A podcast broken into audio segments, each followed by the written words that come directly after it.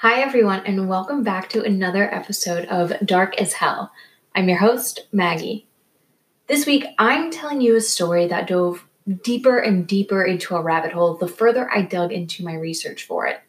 And before we go any further, I do want to warn you this is an episode where I'll be discussing some pretty gruesome details in depth and discussing sexual violence as well as death by suicide. I'll do my best to give forewarning before these topics go into detail, but like I said, I just wanted to give you a warning. That said, from the jump, this case reeked of something being off, something not entirely adding up.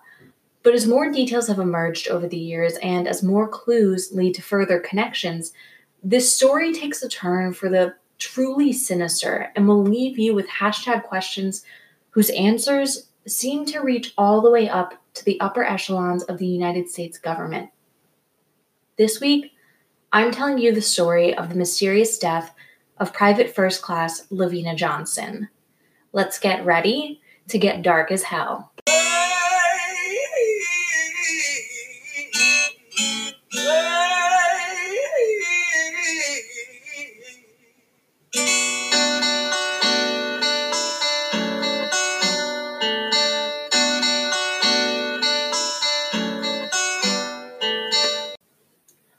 Of her life, LaVena Johnson heard a constant refrain You look like your daddy, you act like your daddy, you think like your daddy. It's a comparison LaVena's father, Dr. John Johnson, agrees with himself. Quote, she talked about what an honor it was for her to be compared to me, something that people had done from the moment she came on this earth, her father later wrote. LaVena had been born in Florissant, Missouri, and was the first daughter of Dr. John and Linda Johnson, effectively breaking up the boys' club that her three older brothers had been running up until then. Her younger sister, Lakesha, would arrive later and round out the Johnson children into a happy and close knit group of five. Linda was a homemaker, and Dr. Johnson, he was an Army veteran who had been working for the Department of the Army for close to 20 years in the early aughts. Linda had also actually served as an employee for the Army before focusing her time on raising their five children. It was her parents' service that inspired LaVena to make a choice that nobody had expected her to make in 2004. Growing up, LaVena had dreams of studying performing arts, becoming a movie producer, and entrenching herself in the entertainment industry. Her siblings joked about starting their own music production company to show the world their talents. But LaVena spoke constantly about wanting to turn the books her father had written into movies and she thought that the best chance to realize those dreams was out on the West Coast, far away from their Midwest home in Missouri. However, leading up to her senior year of high school, LaVena became worried. She and her little sister Lakesha would both be in college at the same time as the other, and she was concerned about the financial ramifications that that could have on her family. She later approached her father to tell him she had made a decision that would put Hollywood and film sets on the back burner for now she was going to enlist in the Army, following in his footsteps in order to pay for her dream college experience in California. Immediately, her parents, her whole family actually, everyone was against the idea, with the Johnsons worrying LaVena had been duped by the promises that military recruiters were known to peddle to naive high school students. Dr. Johnson even told LaVena that while they had set aside enough money for both girls to go to college without worry, he was content to extend his time in the workforce to be able to pay for LaVena to go to college further away than they had anticipated. What LaVena's parents didn't know, though, was that she wasn't necessarily asking for their input. She'd already made up her mind that this was the path she was going to take. Over time, she was able to sway them to her side. She spoke of how enlisting would allow her to see the world while making her own money, how she wanted to continue the family tradition of serving in the military, and that then, in 2004 and in the beginning of the Iraq War, it felt like she had the perfect opportunity to do something good for her country. LaVena was a naturally upbeat and charming person, so it's not too hard to imagine how, with her continuing to point out the positives of what her army experience could be like, she managed to calm her mother's fears and convince her father what a great opportunity this would be for her. And like they say, if they only knew then what we know now. So it was in the spring of 2004 that LaVena graduated from Hazelwood Central High School and was shipped off to basic training at Fort Jackson in South Carolina, almost immediately after she crossed the stage at Flipper Castle. When she graduated from basic training, her drill sergeants complimented how, quote, mentally strong LaVena was to her parents, sharing that she had often been used as a role model and example for others in the program. It was exactly one year after she had graduated from high school and had finished basic training, in May 2005 that LaVena was assigned to the 129th Corps Support Battalion for her first tour of duty, which took her across the world from her little Missouri town to Balad, Iraq. And eight weeks later, just eight days before her 20th birthday, LaVena Johnson would be dead. On July 19th, 2005, at around 7:30 a.m., Linda Johnson was getting ready to head downstairs when as she stood on the main foyer stairway that had an overhanging balcony, something through the large window above the front door caught her eye. It was a soldier, and he was approaching their home, coming up the walk, taking the steps on their porch.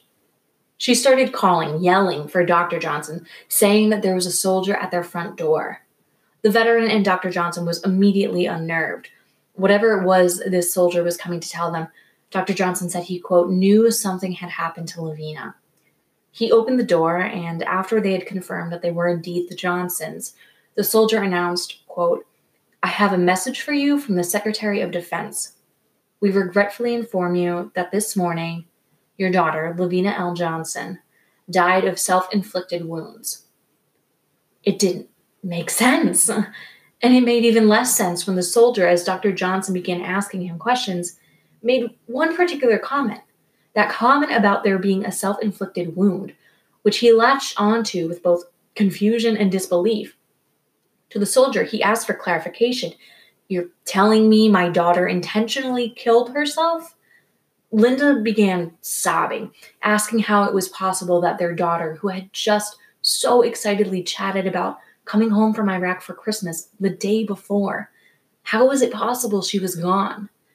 Of their conversation the day before, Linda said, quote, She was her normal, jubilant self. She talked about coming home and Christmas plans. She loved Christmas. She told me to make sure her father didn't start decorating until she got home. This was not a girl getting ready to harm herself. The soldier allegedly became defensive and he backtracked quickly, only then saying that LaVena's death was, quote, being investigated since it appeared she, quote, died under distress. Two things happened with that simple exchange on that morning the Johnsons learned of their daughter's unexpected death. One, it became clear that whatever had happened wasn't clear. And two, the family, they immediately became suspicious. The next day, July 20th, what's known as one of the Army's casualty liaisons arrived next on their doorstep. The liaison is charged with helping the grieving family, keeping them up to date on information, assisting with funeral arrangements, things of that nature. One of the first issues the liaison discussed with the Johnsons his opinion that they should opt for a closed casket, which, like, what a fucking way to kick things off when you're supposed to be helping a grieving family. Dr. Johnson also found this odd until a few days later, after the Army medical examiner, Dr. Ed Reedy, had finished his autopsy and the family had the opportunity to view LaVena's body before her funeral. They had decided on an open casket despite the liaison's urging. So, though they were nervous at what they would see since they knew now it was believed that LaVena had shot herself, they gathered together for the viewing regardless. And they never could have prepared themselves for what they saw. As the family filed in, Dr. Johnson shared that after seeing her sister, Lakesha, quote, went off on two Army soldiers who were there. And honestly, I'm not sure if this is a protocol or a tradition of some sort, but I haven't been able to find out if these two were guarding in an official capacity or really what they were doing there if it wasn't on orders. And if it was on orders, why? Lakesha, however, started yelling, quote, What did you do to my sister? And when Dr. Johnson approached the casket, he started to understand why. Though the army had arranged LaVena in such a way that the need for a closed casket wasn't necessary, it was clear that, once again, there was something severely wrong and off with the whole situation. There wasn't significant damage to her head or her face, as they had feared when the family heard LaVena had died by a self inflicted gunshot wound. Instead, other things were wrong, wrong and not making sense with the story that they had been told. There was a black bruise still noticeable under one eye. Something seemed almost disfigured and just off with her nose. Her mouth was swollen. There were various abrasions on her face as well, but what struck Dr. Johnson as the strangest of all were her hands. Her white dress gloves had been glued to her hands. So it was there in that funeral home, gazing down at his daughter in a casket after they had just seen her off to her first service tour eight weeks prior, that Dr. Johnson made a decision. There was something the Army wasn't telling them. So he was going to investigate for himself.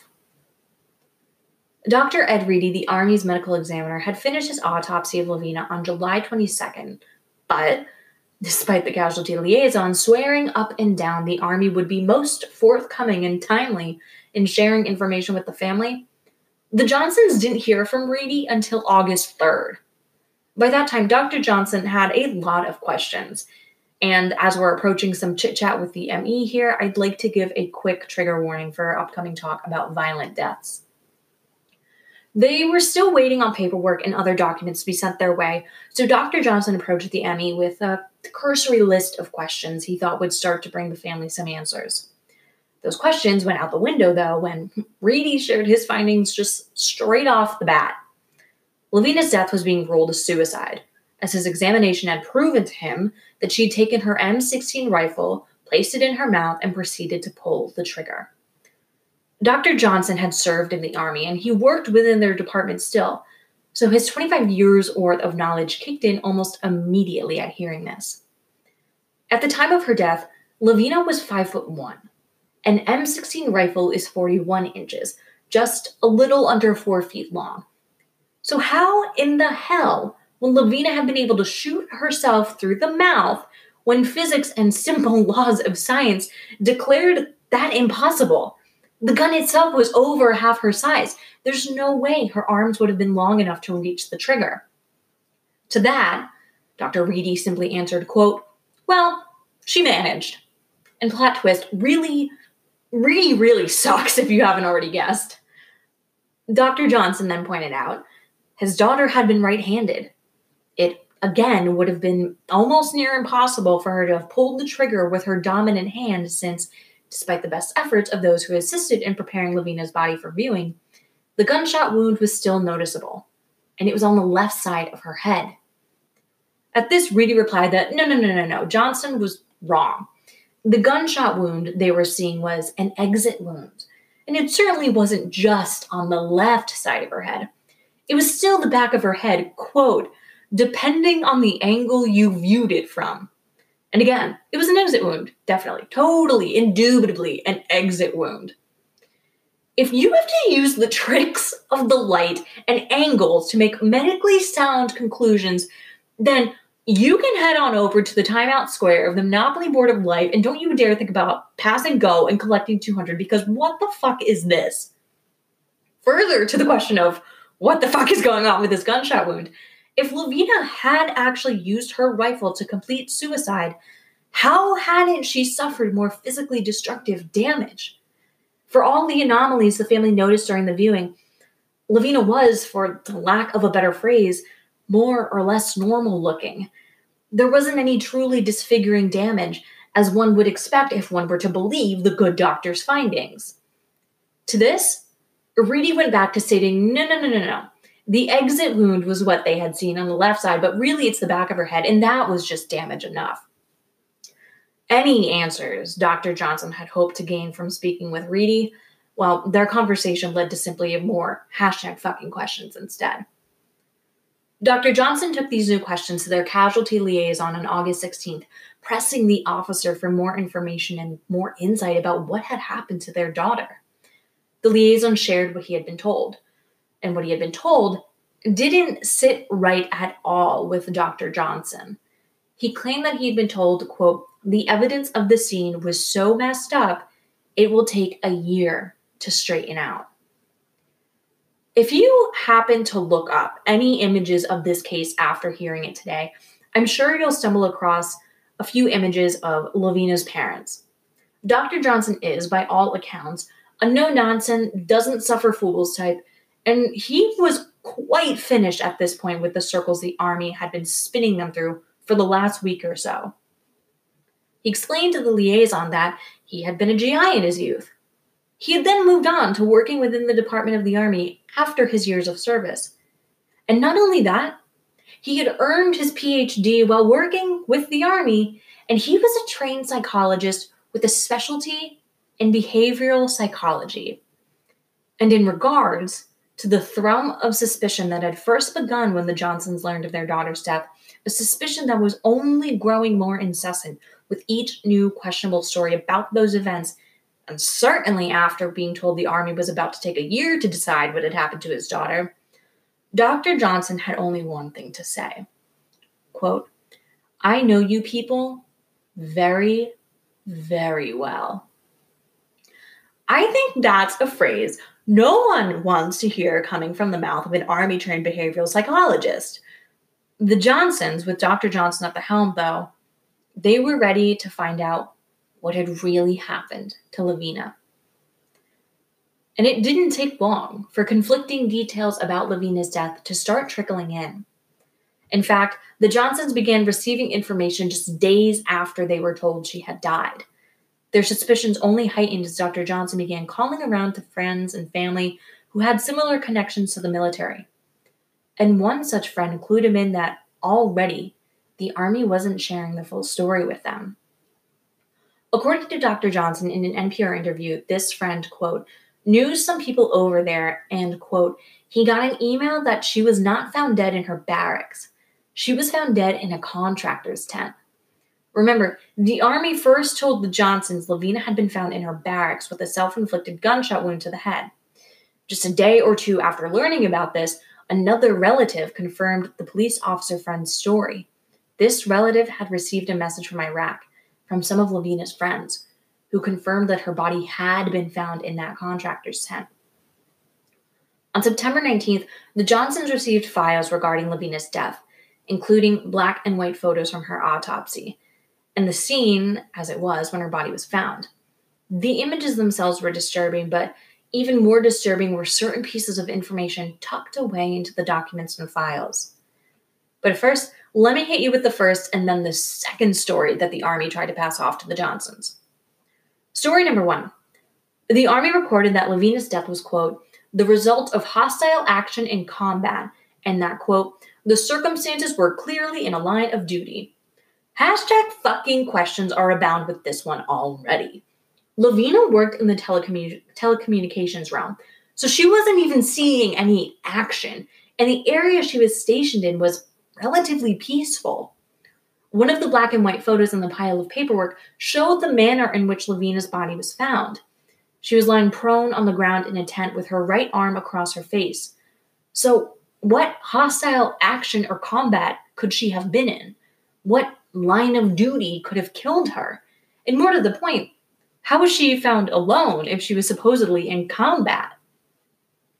When the Johnsons started to argue back against this version of events, the Army presented story number two, where they claimed that LaVena was, quote, not mentally sound. This report, according to the LA Times, quoted three soldiers as saying LaVena seemed depressed and she spoke of suicide. They claim that, quote, she hated her life and wished she would die. Another soldier said LaVena was, quote, upset over a breakup with a soldier she had met in the US apparently just before deployment. Let's break this cavalcade of falsehoods down. For one, LaVena's company commander, Captain David Woods, had written in one file that LaVena was, quote, clearly happy and seemingly very healthy physically and emotionally. Another tally in the quote, army is fucking lying about something column. LaVena's own commander is over here claiming she was happy and healthy. Also, two of the soldiers who came forward to say LaVena had spoken of suicide also, quote, said she told them that she was only joking and would never take her life. She didn't want to hurt her family, one soldier reported to the LA Times write up. Still, others refuted the idea the army put forth by saying she was, quote, a very positive person, a good soldier, a hard worker. And don't forget, LaVena had talked to her parents the day before she was found dead, talking excitedly about coming home for Christmas and how much she was looking forward to even just decorating the tree.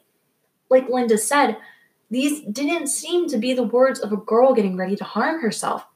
She even told her parents that she would aim to give them a call the very next day, but obviously she would never do so because it would be the day that she turned up dead.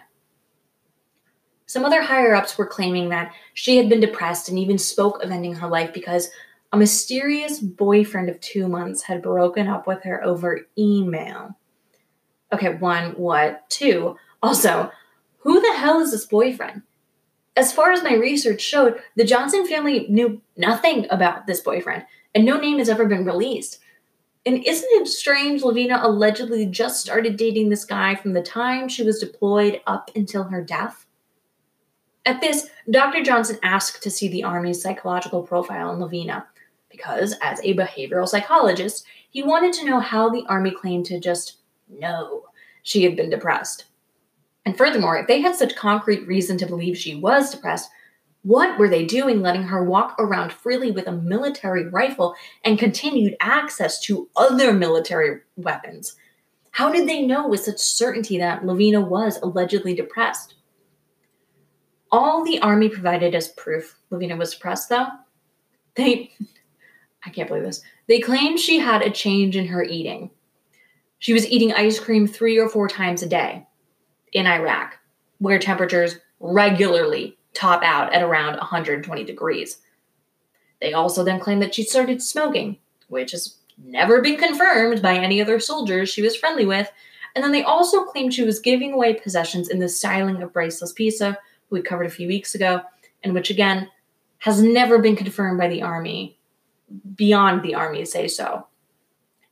Once again, as we'll see throughout this whole case, things weren't adding up. They haven't added up from the get go, and they will continue to not add fucking up. And one of the clearest examples of this skewed mathematics came as the biggest shock to the Johnsons.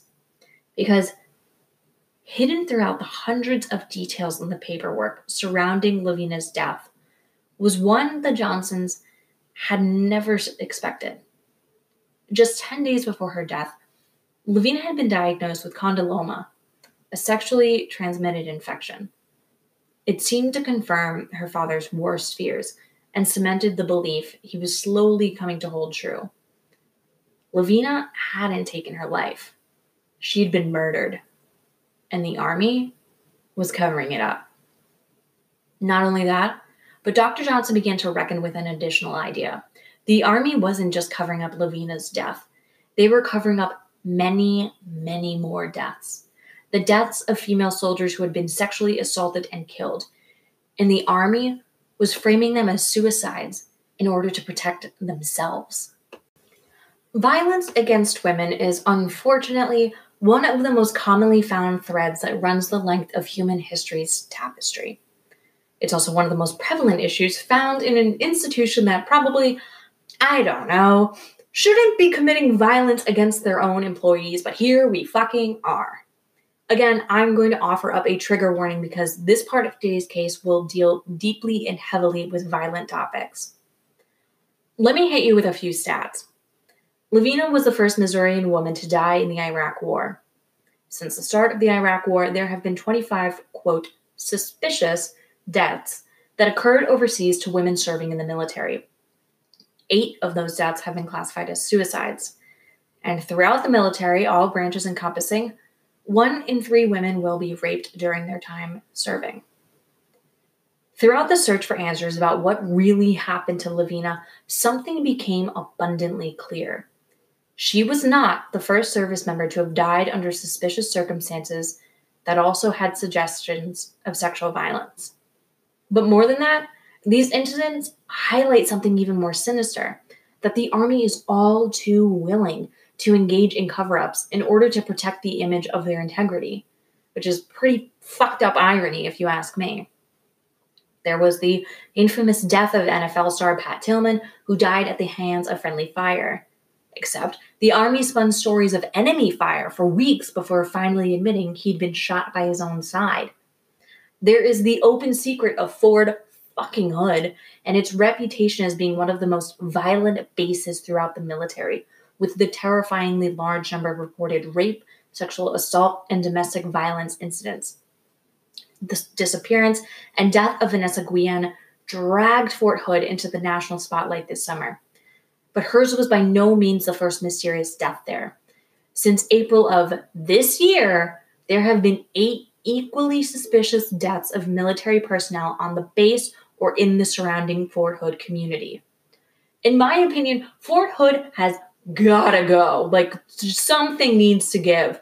Because even when soldiers deploy from Fort Hood, they're easily identified as such because of the violent tendencies that the Fort Hood reputation both precedes them with and that these soldiers live up to that twisted stereotype.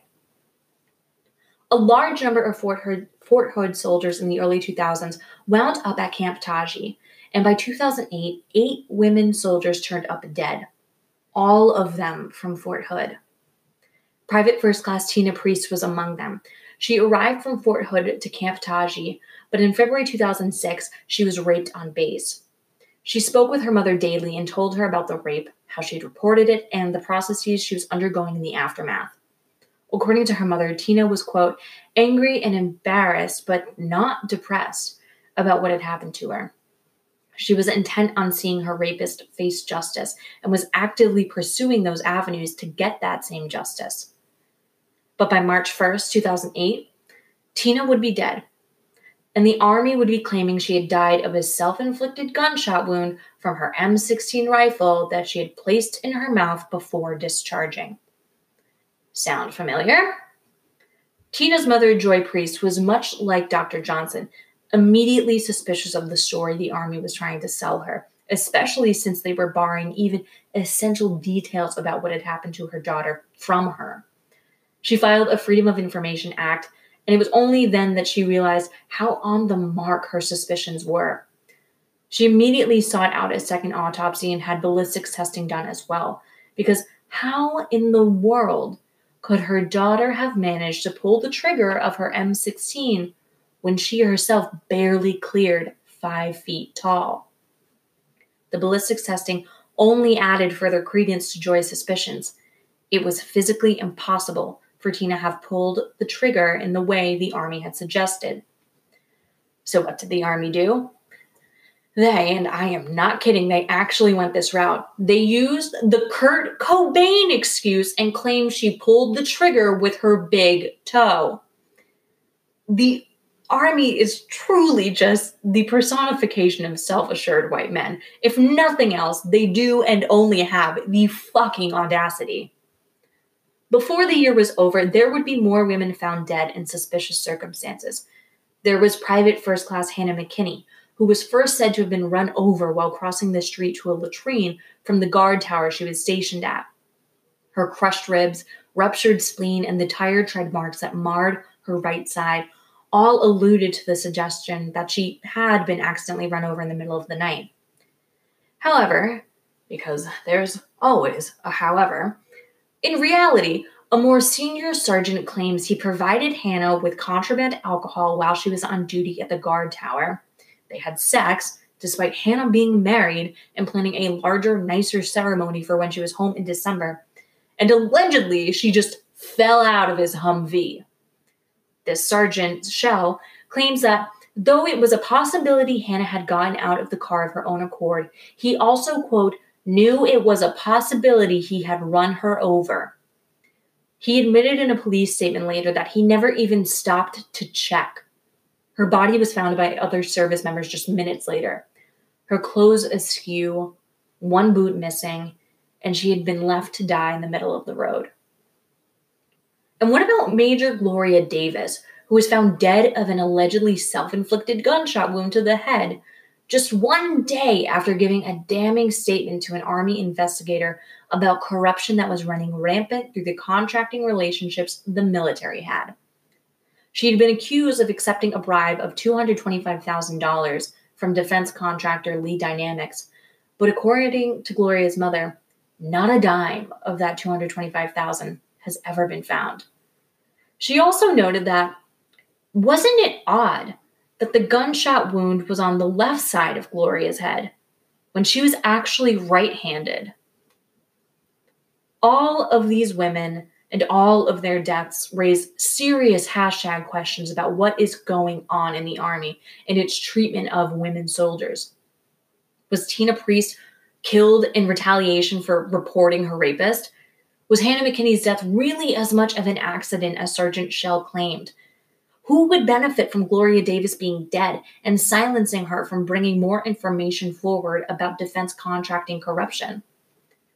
These are questions and stories that Dr. Johnson would come to be familiar with throughout his own search for answers about what really happened to LaVena. Because it was becoming increasingly clear that with whatever had happened to LaVena, the army was lying. Though LaVena died in 2005, it would take until 2007 for the Johnsons to receive further evidence that something was afoot with the circumstances of LaVena's death. In the two years since LaVena had died, only minimal amounts of details trickled out of the Army's grasp. Her parents learned that on the late afternoon of July 18th, the day leading into her death, LaVena had finished work for the day around 4 or 5 p.m., but she had missed her PT appointment. Instead, she spent the rest of the day hanging out with a soldier she was close with, hanging out in his barracks for several hours. That night, the two walked over to the on-base convenience store, where she bought some M&Ms and a six-pack of soda. Her friend then left and returned to his own barracks.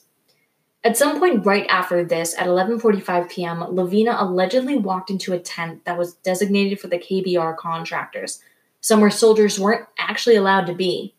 She found a convenient bench to sit on. She allegedly held printed out emails from this mysterious boyfriend in her hand and then found some sort of accelerant and set the papers on fire.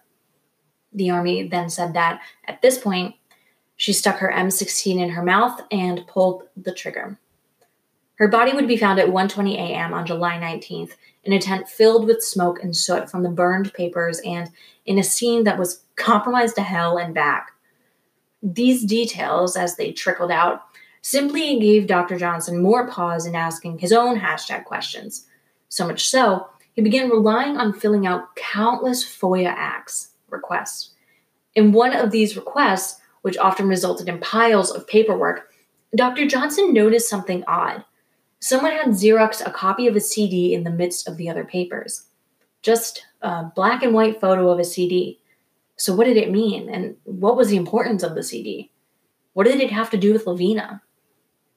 To Dr. Johnson, it seemed clear that the CD had purposely been included in one of his FOIA requests, and it seemed equally clear that the CD proved the existence of more evidence in LaVena's case, evidence the Army hadn't shared with them.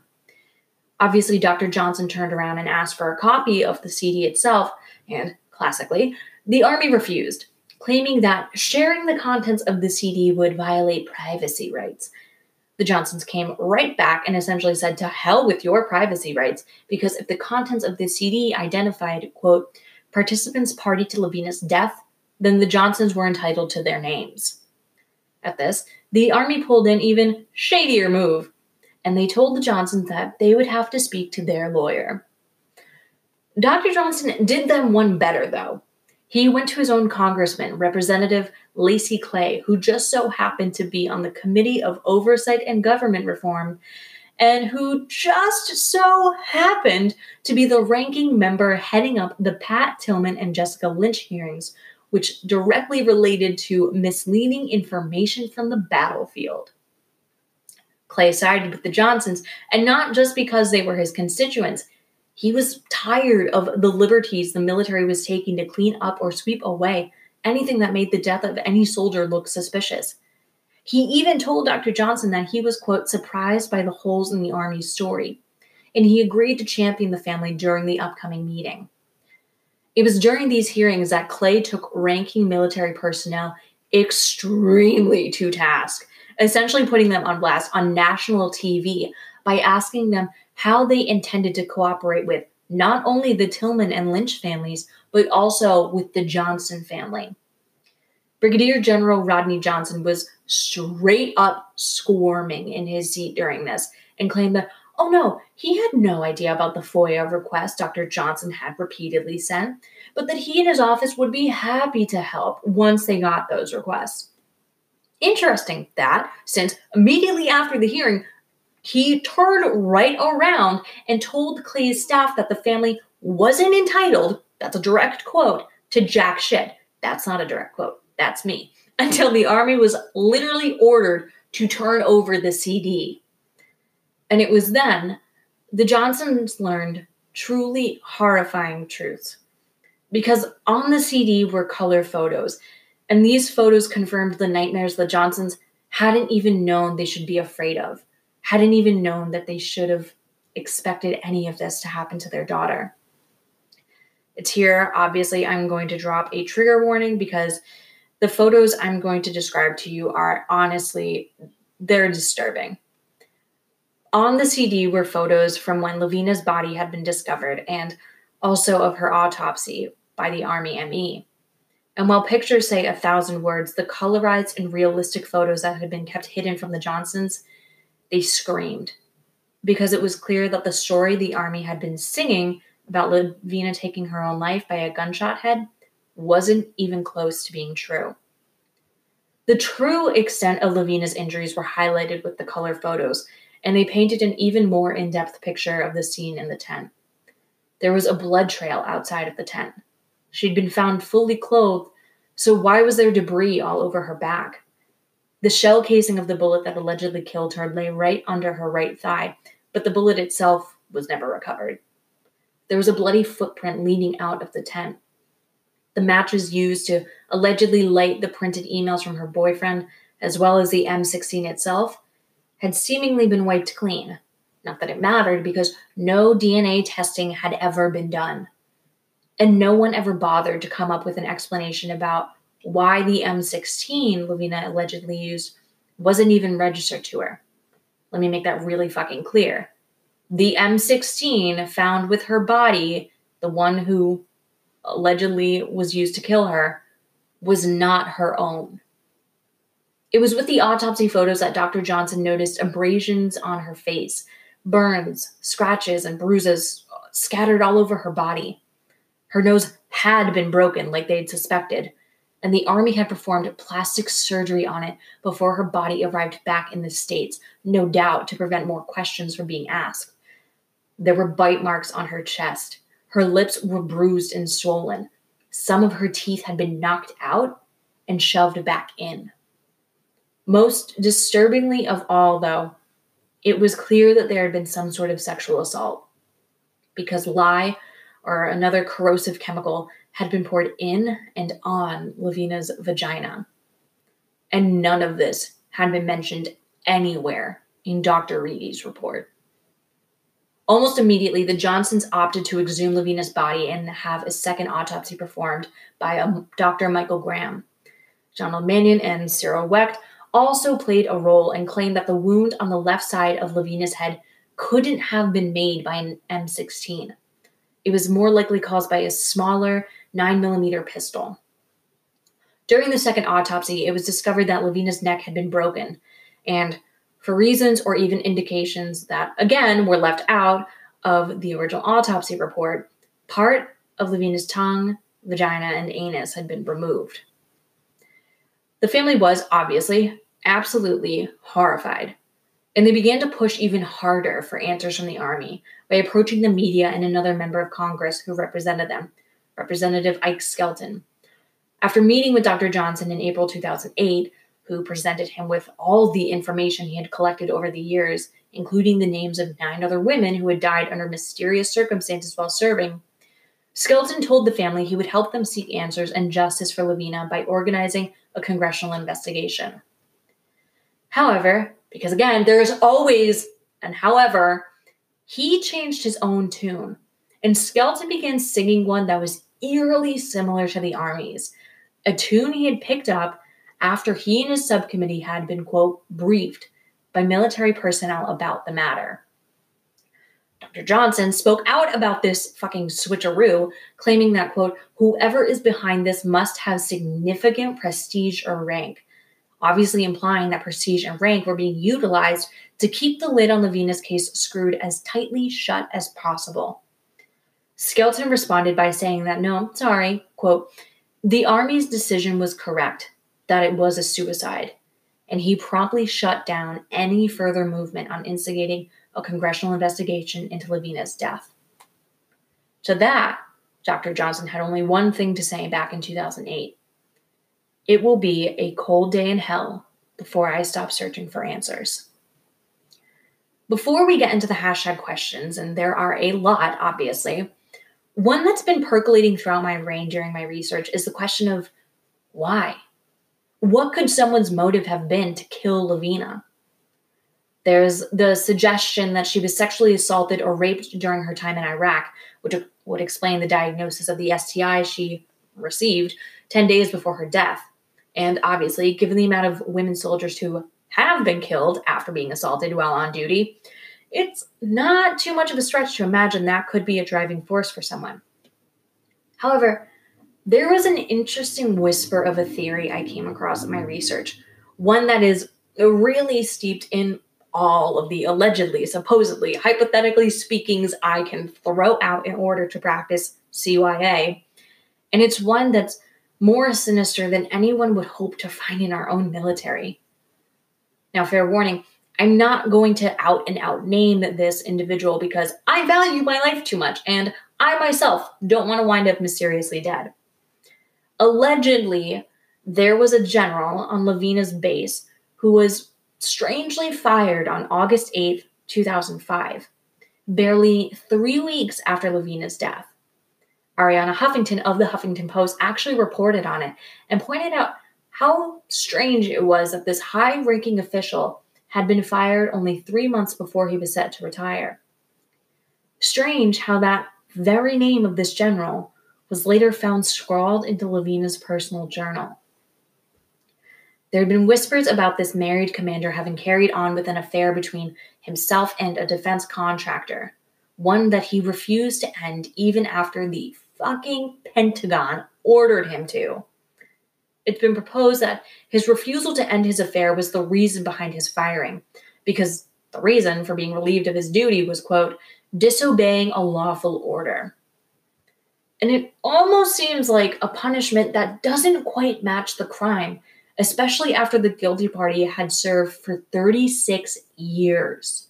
You have to be hard pressed to fire someone for disobeying an order after 36 years. As the theory goes, is it possible LaVena discovered the general engaging in his affairs still? And the general, knowing he was directly defying orders, panicked and, in a fit of rage or self preservation, killed her?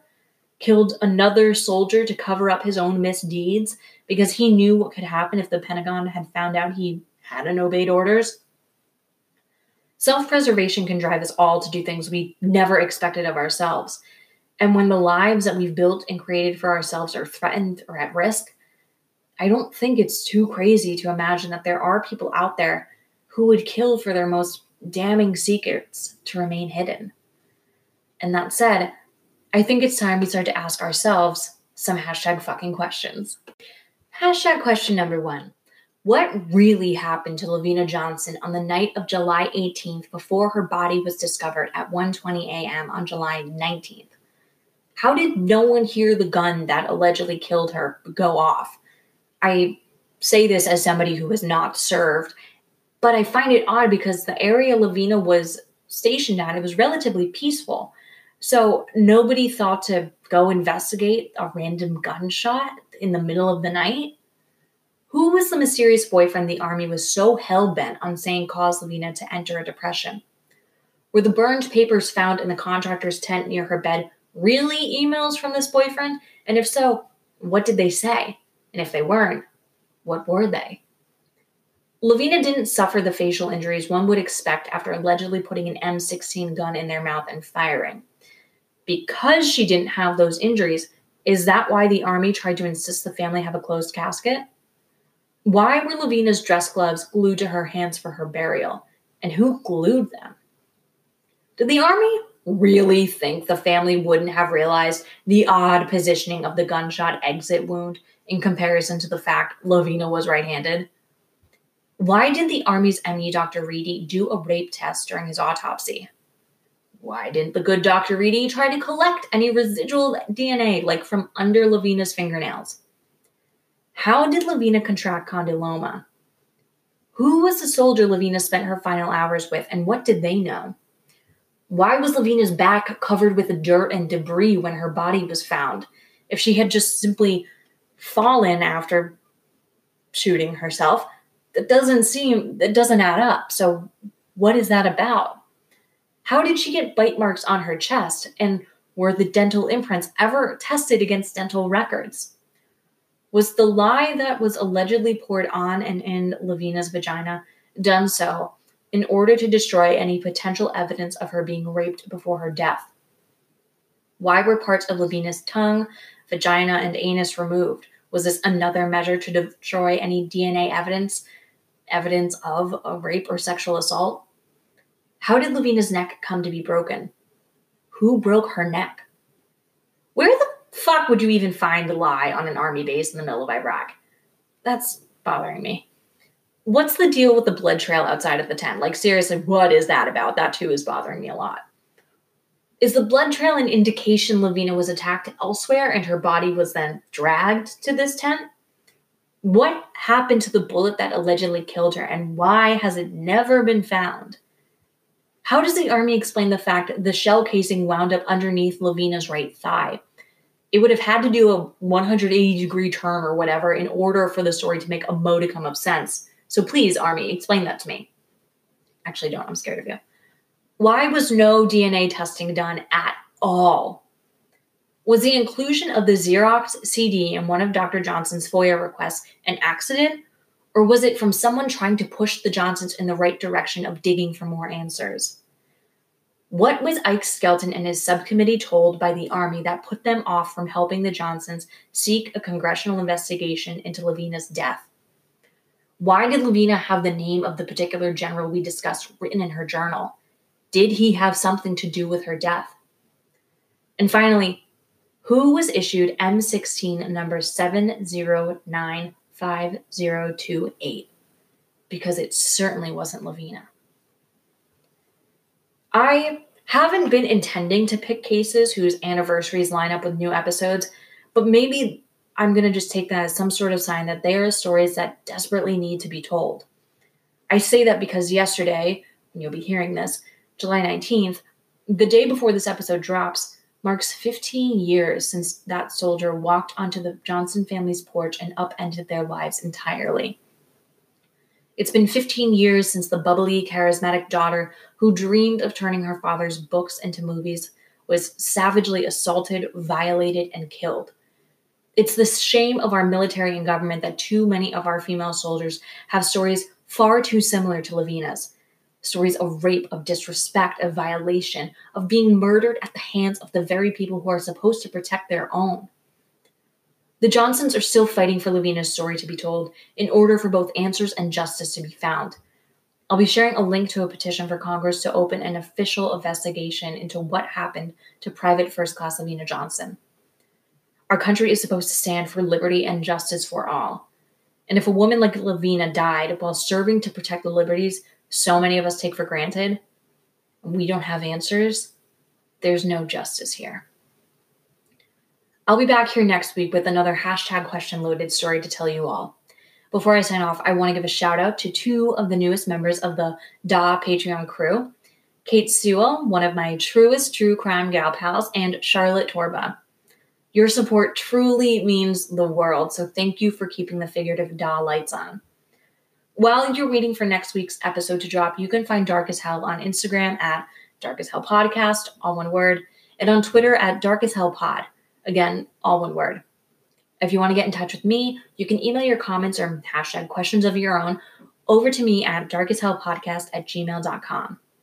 If you are interested in joining the Dot Patreon crew, you can head on over to patreon.com slash darkashellpodcast to see what level might tickle your spooky fancy.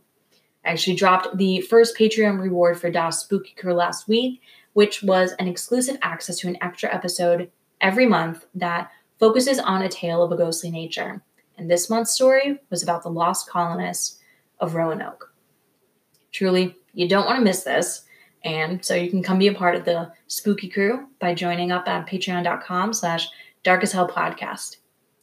Thanks again for listening, and I will catch you back here next week with another story ready to get dark as hell all over again.